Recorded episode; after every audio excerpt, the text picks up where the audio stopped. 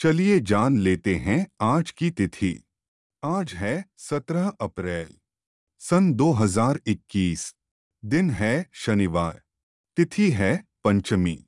पंचमी तिथि आज रात आठ बजकर बत्तीस मिनट तक रहेगी।